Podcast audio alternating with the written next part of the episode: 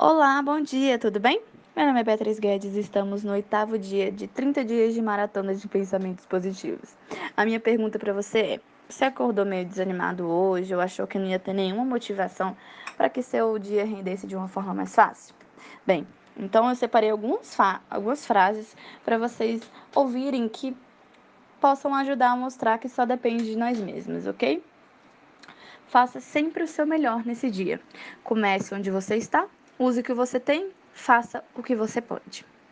Mesmo que pareça difícil, não pare.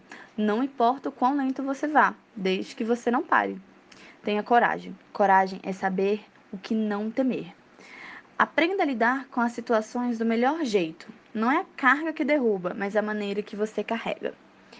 Nunca perca a esperança. O otimismo é a fé daquele que conduz à realização. Nada pode ser feito sem esperança.